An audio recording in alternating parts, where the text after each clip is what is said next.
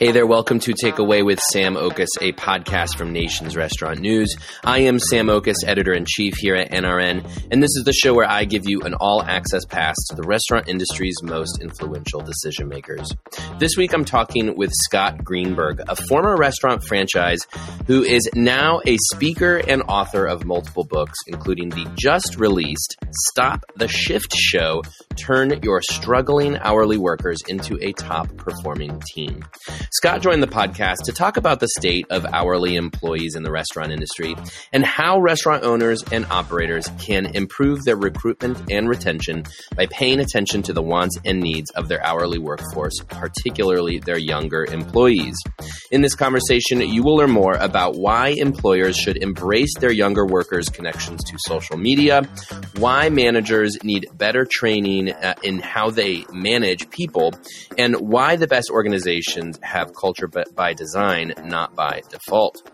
Jumping now into my interview with author and speaker Scott Greenberg. By the way, if you like what you hear, Scott is also a regular contributor to NRN, and you can find his articles under the Wealthy Franchisee headline at nrn.com slash speakerbox. Also, don't forget to stick around after this interview as I will share my six takeaways from this discussion, actionable insights that you can take with you on the go. All right, I am sitting here with Scott Greenberg, a speaker, an author, a contributor to Nation's Restaurant News. Uh, most importantly, recently authored the book Stop the Shift Show, which, if you're watching this on YouTube, you can see I'm holding a copy of this book. I believe it is out now. Scott, thank you so much for joining me today. I'm so glad to be back with you. All right, so Scott, we're going to talk about. Well, I guess we got to talk about first off, what does "Stop the Shift Show" mean? What if if it's not obvious from the title of that book? What's this book all about? Well, the subtitle helps. So it's called Stop the Shift Show Turn Your Struggling Hourly Workers into a Top Performing Team. So anybody who's managing in the restaurant industry certainly knows about the struggle of managing hourly workers and uh, and aspires to or might be hopefully successful at building a top performing team. But it's not always easy with hourly workers. And uh, I've heard it described, I wouldn't say exactly described as a shift show, but um, you kind of get the idea there. But those who are working hourly shifts, they can be tough to manage. And so this is a book about how to manage them and how they're different from those who earn a salary. Yeah, it's obviously everybody listening to this right now, I'm sure, has some sort of relationship to hourly workers. The restaurant industry is the industry built on the backs of hourly workers. So a very, very important conversation to be having. But why this conversation now? I guess let's start there. Can you can you dive into a little bit about the state of things for hourly workers? Why do we need this book now? Well, people have always struggled with employees, and I think they've struggled with hourly workers in particular. Um, we often associate hourly workers with generations and ages, and people have always said kids these days right? But it's really kids all days, right? I tell mm-hmm. people what makes Generation Z different from all the other generations is at the moment they're the youngest. So mm-hmm. different in addition to all the distinguishing features of this generation, the youth itself presents a series of challenges, as it did with every generation before. So that's part of it. But these days it's tough because workers now have more choices than they've ever had. They have all the usual choices, but now there's this whole gig economy so my son, mm-hmm. who used to work for In-N-Out Burger, and then you know he didn't think he'd have a basketball season during the pandemic, and then the coach said, "Hey, come back because we get to have a season." So he left In-N-Out, but when his basketball season was over, he was 18, and he decided he could make more money delivering fast food um, than he could uh, working in a fast food restaurant. Plus, he could do it whenever he wanted, play music in yeah. the car, and be there with his friends. So people have more options, and so hiring today is harder and keeping people today is harder. It's always been hard, but never as hard as it is today. And so I'd like to be part of helping people uh, solve that problem. Yeah, that's such an interesting thing. I was actually talking to a, a restaurant owner earlier this week, said the exact same thing, which is like, I have the hardest time recruiting uh, teenagers, especially. And he's like, I just don't know if they don't want to work. But it seems like what you're saying is that the options available to them, and, and, and in some ways, it almost feels like this sort of choose your own adventure that, especially with young people today, because the gig economy, especially, it's like I can do a little bit over here, I can do a little bit over here. Um, what is the nature of work available, particularly to young people today? Well, first of all, I think it's important to understand that for young people are living a different life. And let's put aside again the generational differences. Like people ask me, you know, or ask audiences, you know, is Generation Z really worse? And I say, yes, they are.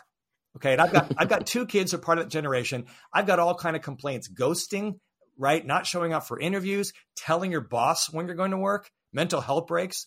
Through my Generation X perspective, those things are just crazy. I, I can't mm-hmm. imagine it.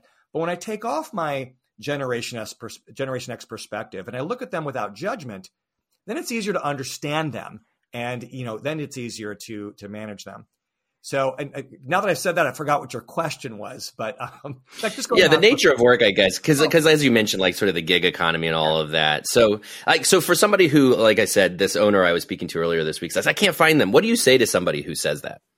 Okay. So here's the thing. You don't need to find all of them. You just need to find enough to staff your particular restaurant. And I get it. So part of it is, is you have that many more people fishing in the same pond, right? So, mm-hmm. see, and it's easy to say that they're lazy. It's easier to, to, you know, so here's the thing. It's like we, you, you, you really have to work with, you know, who is there. So what you need to do if you're fishing the same lake as everyone else is you need to have better bait. Right. Mm. And you have to have change your expectations, certainly when it comes to high school kids. When I was in high school, the top athletes could play multiple sports. You can't do that today because every sport is so demanding year round right. that now there's expectations for SAT courses and test prep. And, if, and to get a 4.0, which doesn't guarantee you admission anywhere, there's a lot more pressure that's put on teens these days. And we can right. get into the cell phones and all that kind of stuff, but they're living a very different life than some of us older people. But again, they do have more options because they can do DoorDash, because they can drive Ubers because there's so many other places that want them.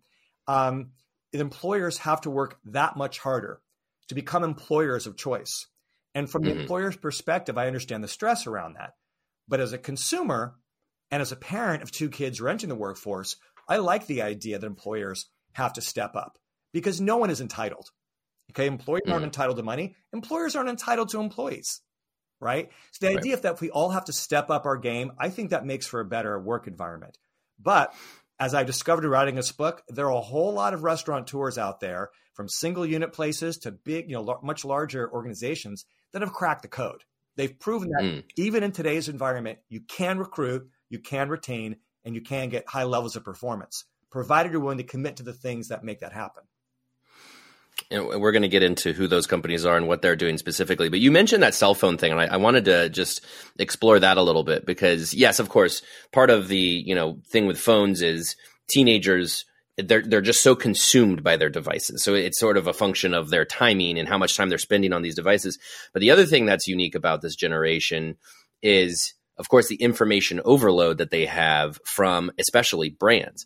And so I think what's interesting about that is you know, if I'm an employer, of course, I'm, i have to be all over social media. I have to have a, a, you know a very large footprint online. So all of my potential employees know everything about my brand before they even fi- you know fill out an application, right? So I'm wondering what you think about just this fact of like how brands can set themselves up to be appealing to these younger workers via the the messaging, the marketing, you know, the the content that they're putting out into the world.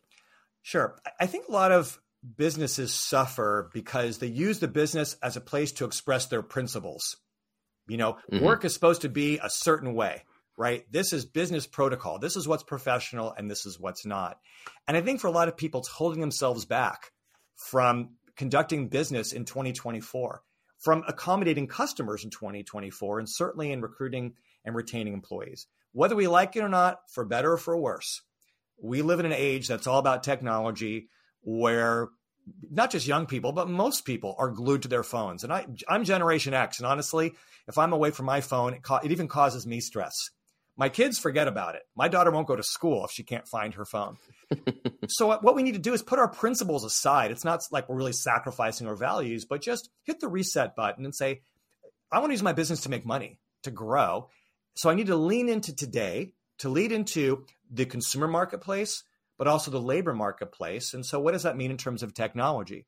So, if they want to be on social media, then stop thinking, well, I own their time and how dare they be on Instagram during work hours. That's who they are. Let them be on Instagram right. and encourage them to post things about work. about your business and not just about your products and services, but how about how awesome your work environment is. Let them tell their whole networks how much fun they're having at work, what a great team there is. Let them express pride about what's happening because that's going to help you with your recruitment. Set up a mm. Facebook page for your particular business that's for your employees where they can post pictures, that kind of thing, and really kind of lean into it. Let them make videos that they can put up on, on TikTok. If that's what they're into, use it to help uh, raise their morale, to help recruit, and to help promote your business. Right. No, it's such a great point. That's so fascinating. Um, you mentioned that in writing this book, you've you've discovered some of these uh, some of the brands that are really doing this very very well. Who are the brands that you think have figured this out, and what is it that they're doing? What are the traits that really define doing having this great connection with the hourly workers? Sure. In some cases, it's a brand. In some cases, it's individual owners. Uh, mm, do a lot okay. of work in the franchise space, and certainly lots of restaurants are there. So in some cases, there are really great brands like Jersey Mike's. Uh, yeah. They do a great job culturally, but in some cases, it's individual franchisees within a brand that are doing better than others. So, you know, one example that really came up was KFC.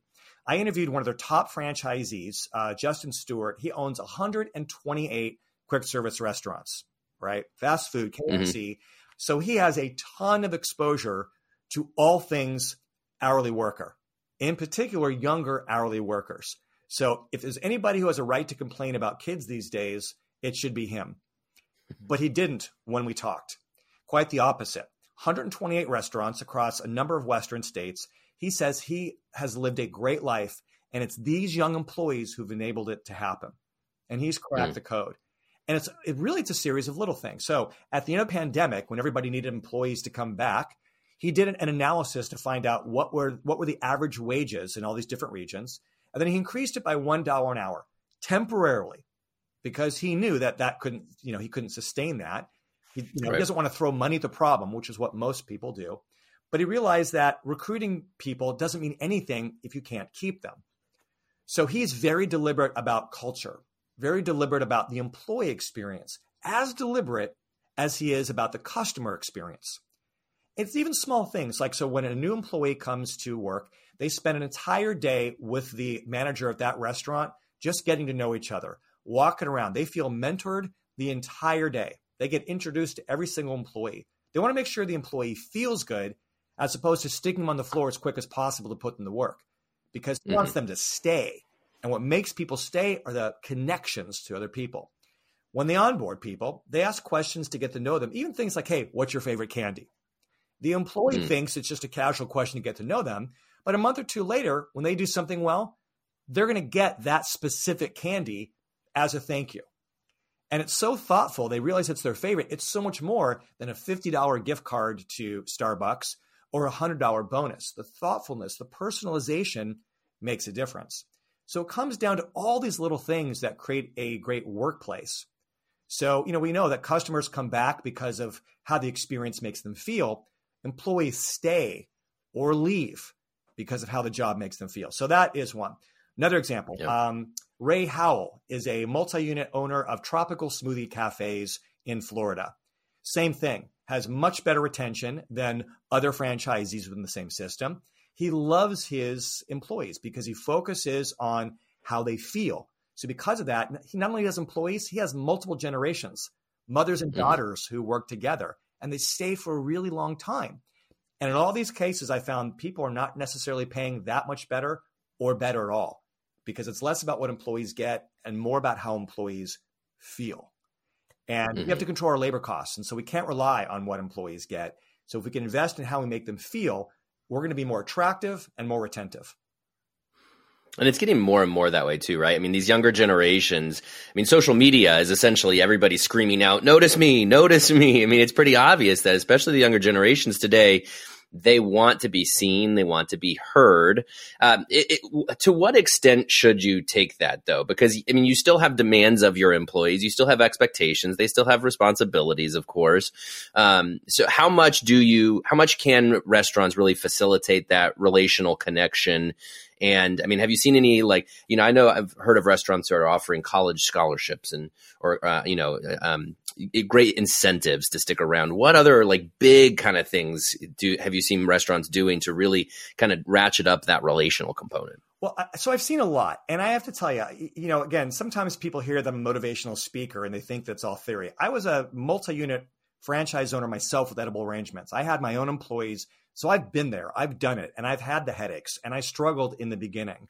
Um, so I understand what it's like. I don't like the idea of trying to be an employer of choice by just giving stuff to people. I mean, if my kids work someplace and they're, they're going to give them a college scholarship or a trip or all these kind. I mean, that's great, but I don't think that's why people stay. I don't think they stay because of what they get. And for so many restaurants, financially, you just can't sustain that, especially as with you know, minimum wage going up and, and all that. It's just, it's really kind of tough. And so, and it's easy. It's easy to throw money at the problem. What requires a bit more uh, of a time investment is focusing more on the employee experience, not giving them stuff, but understand what culture actually is. You know, mm-hmm. and, and it's not about being nice to people. Culture is about the social dynamic, the social norms between any group of two or more people.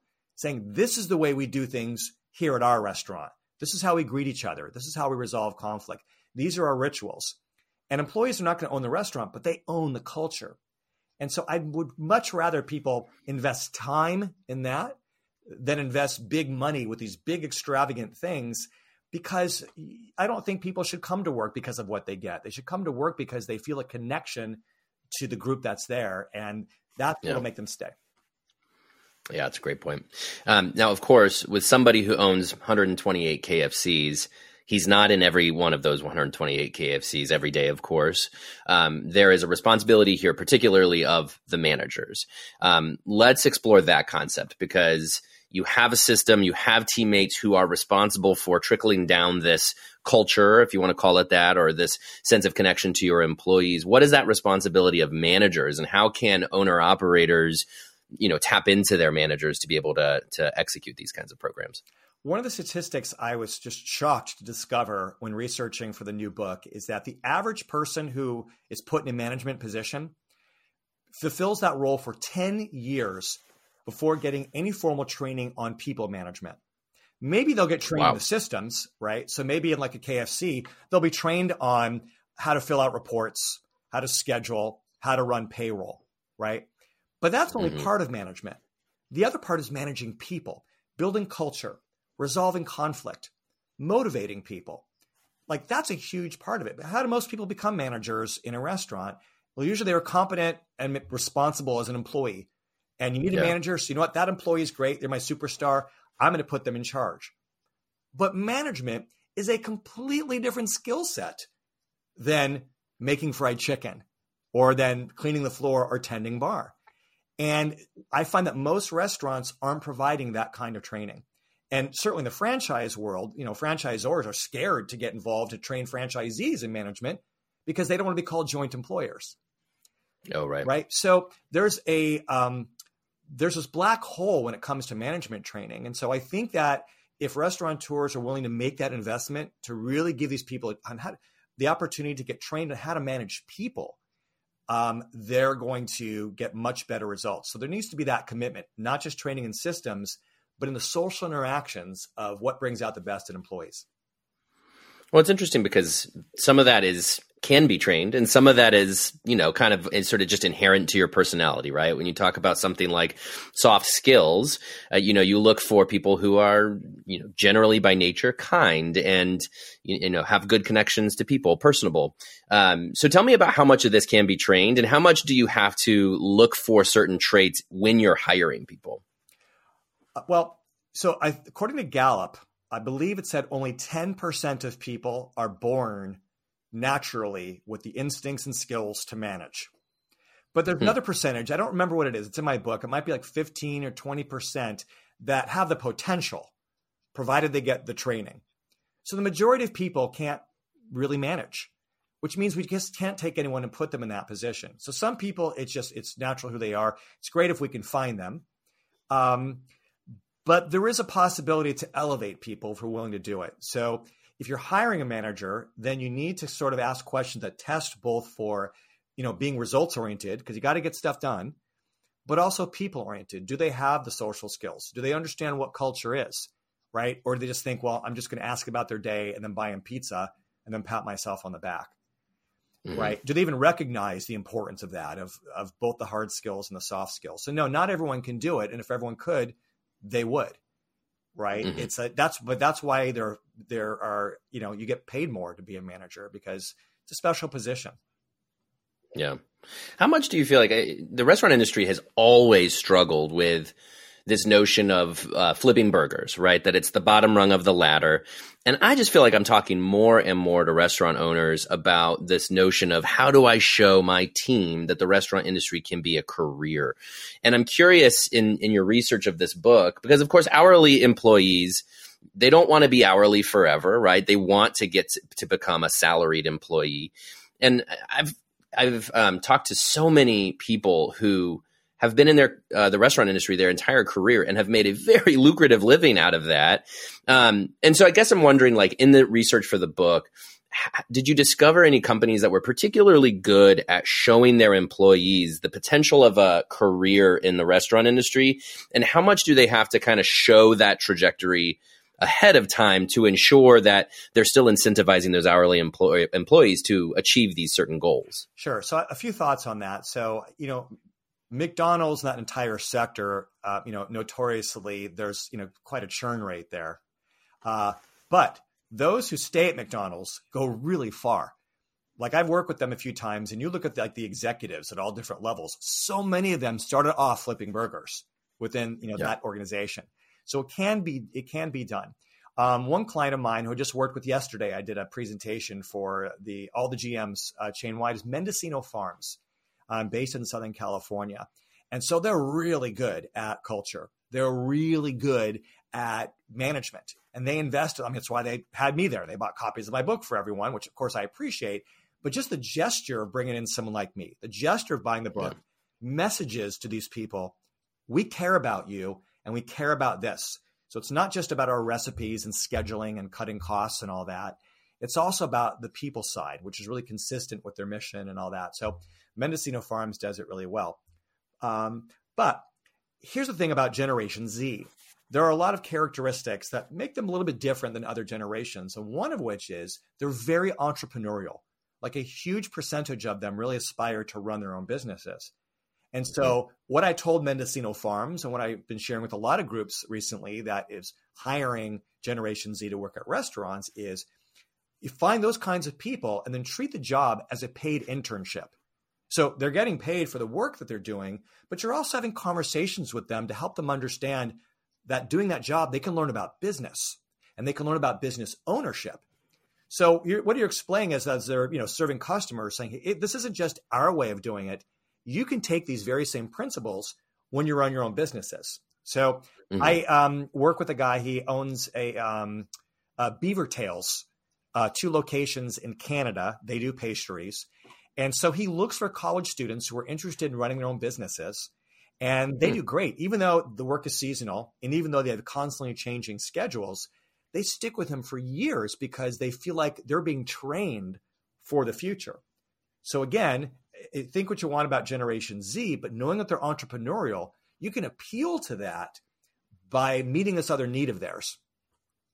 Yeah, no, it's fascinating. And going back to that thing about you know encouraging your employees to tap into their own social media. When I when I feel particularly old is when I see Gen Z and how they can create content so easily on their phones via social media. That's when I feel oldest because I'm like, that to me is entrepreneurial, right? Because they're it's very creative content that they come up with, um, and and generally that could be a real resource for restaurants that employ those folks.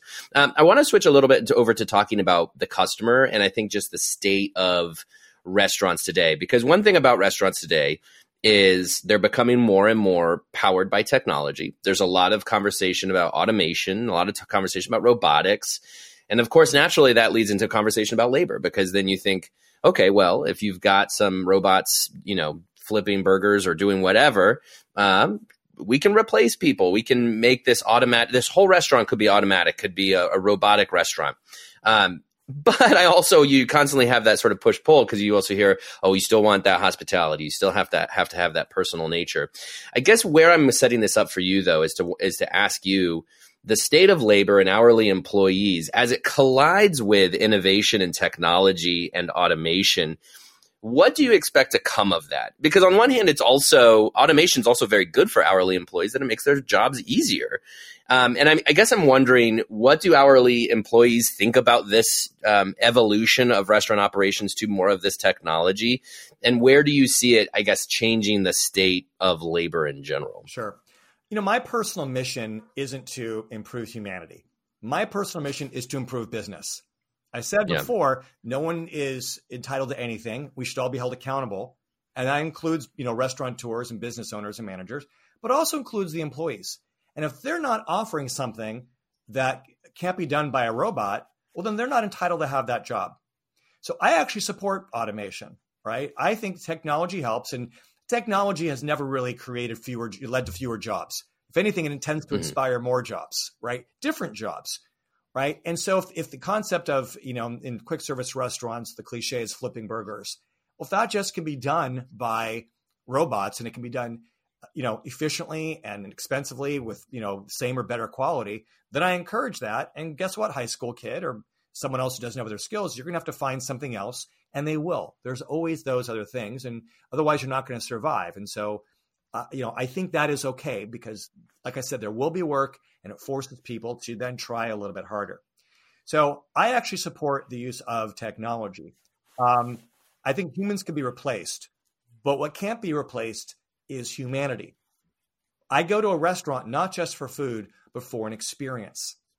I personally don't like going to a table and scanning a menu with my phone and then placing the order right there. I understand mm-hmm. efficiencies for the restaurant, um, but for me, it's missing something because I want to be served.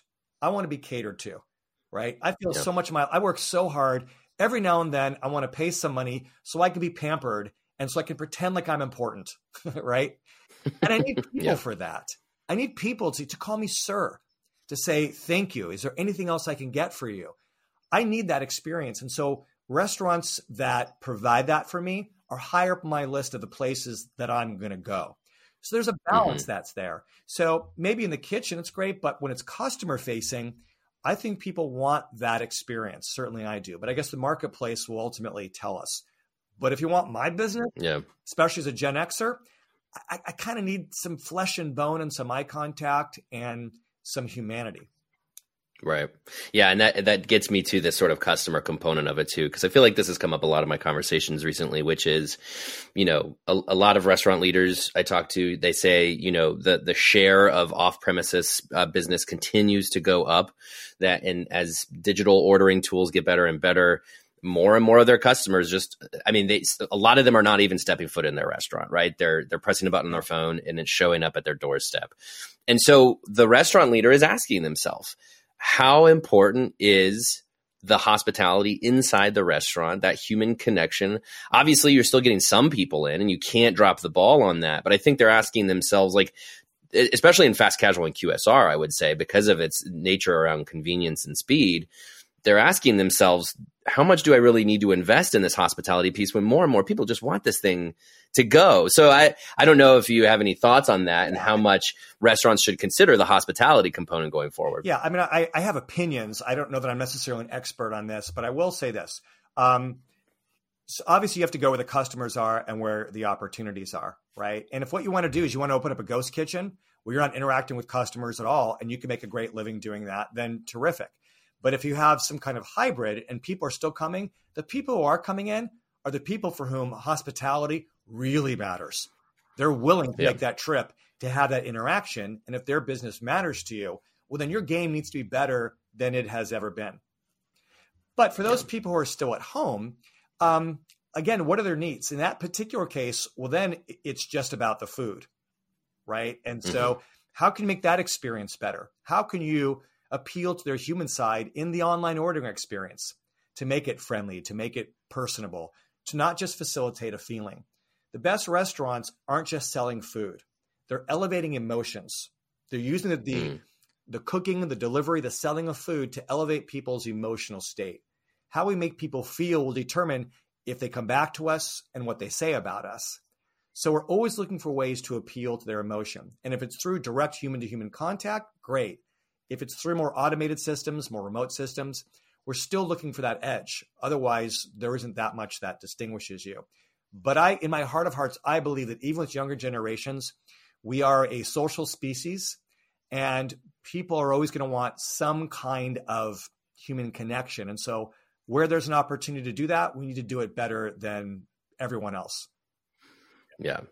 You mentioned a word earlier that has been used, overly used, I think, by a lot of companies uh, for the last couple of years, and that word is culture.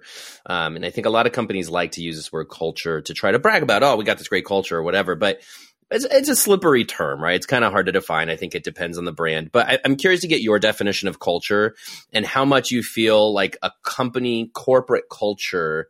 How important is that that it trickles down to the hourly employee. Because I feel like when a company talks about a culture, often they might be talking about, well, this is what the corporation believes. But if you ask any of their hourly workers, they might not have a clue that that's what how they define the culture, right? So, how important is that concept of culture? How would you define it? How important it is it is it to the hourly employee? In researching the book, I did a lot of research, like you know, you know, Google searches for like you know best places to work. What's interesting is the majority of lists their criteria is f- focused on what people get. Oh, this, you know, mm. here's number one because they get this salary, they get this perk, they get this bonus. It's all about what people get. And that has mm. nothing to do with what culture is. Right. And I think of the best and worst places that I've worked in my life, it wasn't because of what I got, it's because of how the job, how my employer made me feel. Mm-hmm. So most play businesses don't even know what culture is. They think culture is what are all the things we do to be nice to people kindness is great, but kindness isn't culture. Culture is the social norms, the dynamic that exists between two or more people, right? Some cultures are great, some cultures are terrible, but there are still social norms. So the best organizations, they have culture by design. Most organizations, it's by default. So, mm. you know, I used to, I was one of the original employees at a hotel. I was a, a bellhop, but I couldn't start for a week because of my school schedule. Well, a week was all it took for the culture to form on its own because the, the management had nothing to do with it. So I show up, and what was the norm? Two or three bellmen would be standing out front, and if some fat Mercedes pulled up with a potential big tipper, we would push and shove to see who could get there first to carry their luggage. when I was mm-hmm. trained by an experienced bellman who's worked three shifts, that's how much experience, you know, he said, Here's how we do things here. Um, the new person who's being trained, they carry the luggage. But the person who they're shadowing, uh, the person who is experienced, is training, they keep the tips. And I hmm. thought, okay, that's our culture. It's cutthroat, and we're just here to get to get tips. It's not all customer focused. You know, if, if right. like dry cleaning came in, we wouldn't just automatically take it to the hotel room. We'd keep calling and calling until they were there to say, hey, I have your dry cleaning. Would now be a good time for me to come so I could collect the tip? That was what the culture became. These are the norms of our work environment. So, great work environments need to be very clear about how they want people to be together. But mm-hmm. one reason why it doesn't come down from the corporate level to the hourly levels because so many times when culture is described, it's these ridiculous mission statements and value statements. There's all this pageantry around it and it has no meaning. So a business says, we exist to improve the world. So go get me a cup of uh, strawberry ice cream. For the person who's scooping ice cream, they're not thinking they're changing the world. They're rolling their eyes compared to yeah. if the mission was, um, hey, we exist to uh, bring people, uh, create moments of joy for people. Well, that's something that then the ice cream person can wrap their brain around. You could say, hey, did you, when you served them the ice cream, did you also bring them some joy? So we need to like mm-hmm. take it off the mountaintop and bring it to the floor. And I'll give you one more example, Sam. I'm working with one yeah. restaurant group in Texas right now that want help with their culture. They have all these values and they constantly talk about the values. But I'm not even sure the employees know what the values mean. Like they say, we always want to show integrity. What does that mean? It's like an abstract concept. So what I had them do right. is brainstorm a list of do's and don'ts, behaviors that reflect integrity, such as we always tell the truth, we follow through in our commitments, we only say kind things about ourselves, each other, and our customers. Well, these things employees can understand and they can be held accountable for them. So if they do those things, well, then they're going to behave in a way that reflects integrity.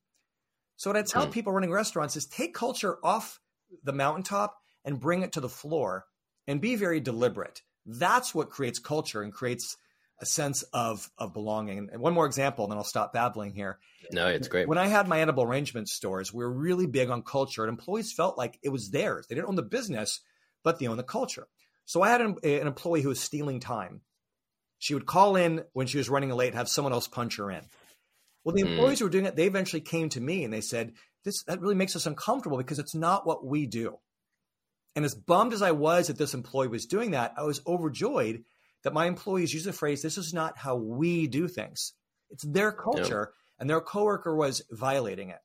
That's what I wanted. So culture, we have to be deliberate and it has to be down to earth. Mm-hmm. That's good stuff, uh, Scott. It's always a pleasure to speak with you. Uh, for those who you want, you think should read this book, what else? What else in this book are you? Would you suggest they should pick this book up for? Well, just first of all, understand. I know how tough it is to find people to retain them, um, but this book really is grounded in reality and not just my own experiences. I did a lot of research. I interviewed people from a variety of industries and a lot in the restaurant industry who've proven that it can be done without necessarily breaking your benchmarks for uh, for labor costs. So just know mm-hmm. it can be done, but in order to get the best behavior from employees, it requires the best management from those who are in charge. And I hope to contribute to that conversation. And I'm really proud of the book, and the feedback has been great. And so we'll see how it goes. Yeah, it's great. How can people pick up the book, contact you, get in touch? What, what should they do now? Book is available wherever books are sold. The obvious choice is Amazon, but you can order it or pick it up anywhere. Um, best way to get in touch with me is through my website, which is scottgreenberg.com, B E R G in Berg. Perfect. Scott Greenberg, speaker, author, contributor to NRN. Appreciate your time. Thanks, Scott. Thanks for having me.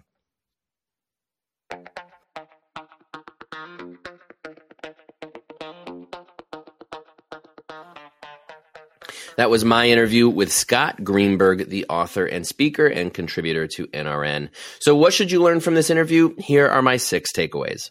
My first takeaway is that young people today have more options for work than ever before. Uh, Scott made it uh, so clear how the reason it is so hard to hire today uh, isn't because young people don't want to work, but it's really just because they have so many options available to them.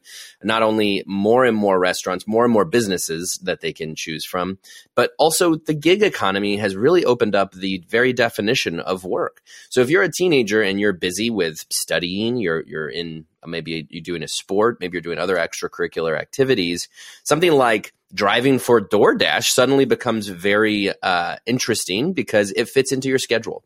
Young people are doing more of a choose your own adventure style of work, and they have a lot of those uh, uh, uh, options available to them. And that's probably making it really hard for restaurants, especially to hire people today.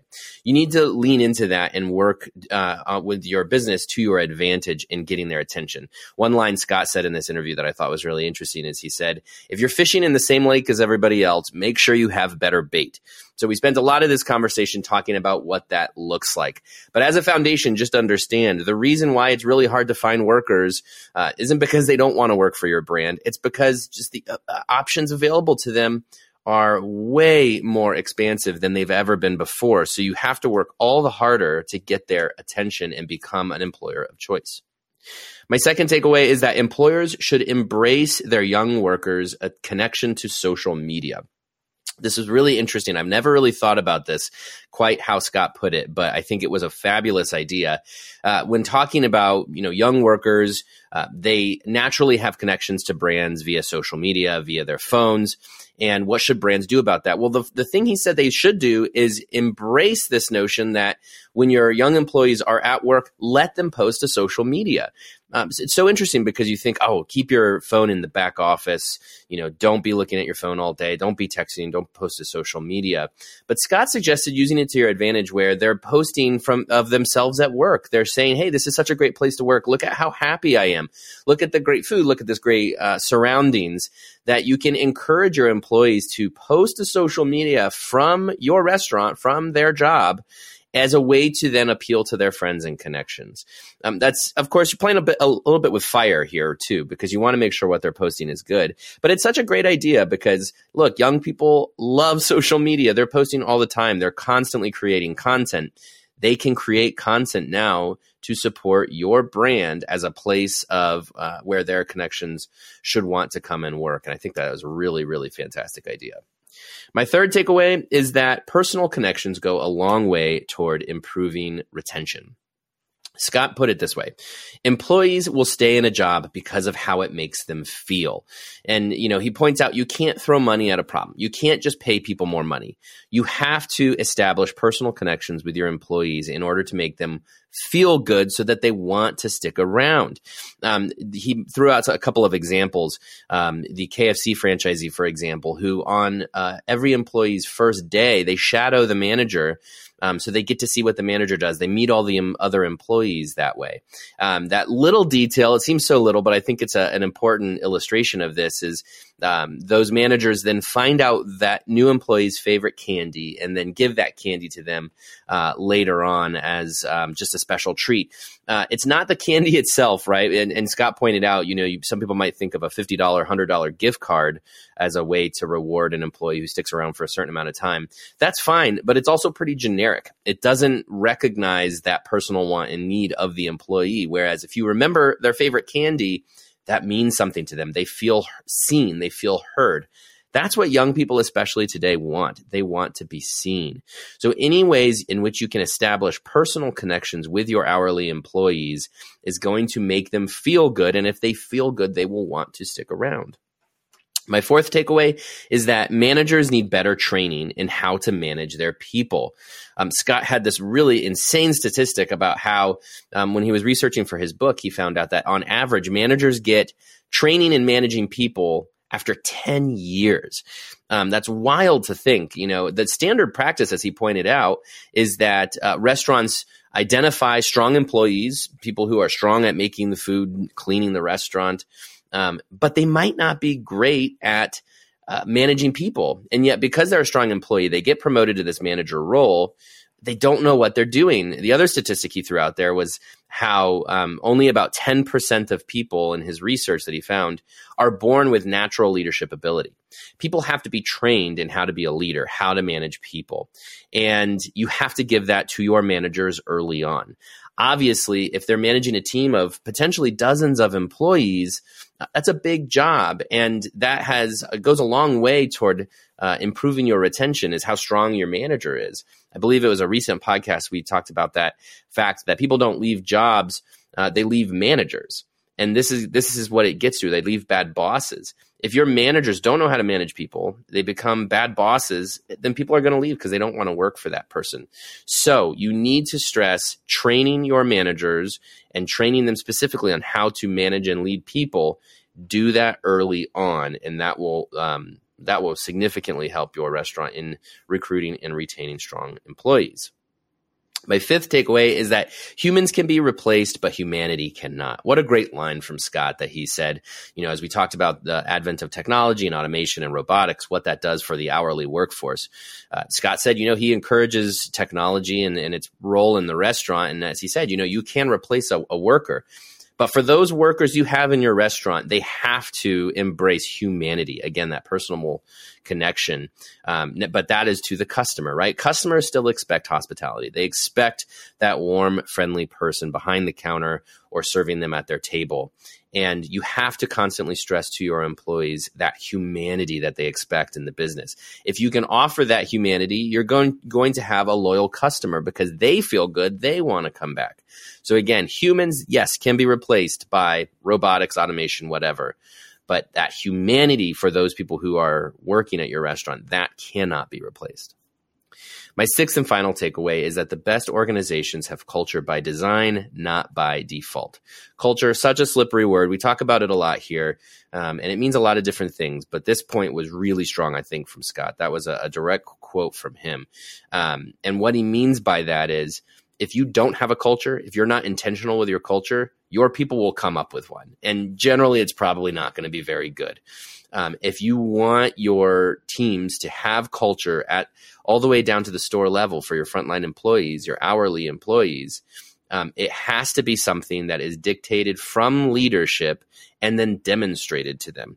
Scott had a couple examples of, of you know what that um, can look like, and how if you demonstrate uh, certain core values, your employees they will come to understand this is how we behave, this is how we do things here, and if they understand that and embrace and adapt that. They will own up to it and they will follow that culture, and it will be a great binding force of your teams. Those are all my takeaways for today. I hope you enjoyed this episode. Please remember to subscribe to Takeaway wherever you listen to podcasts and leave your feedback.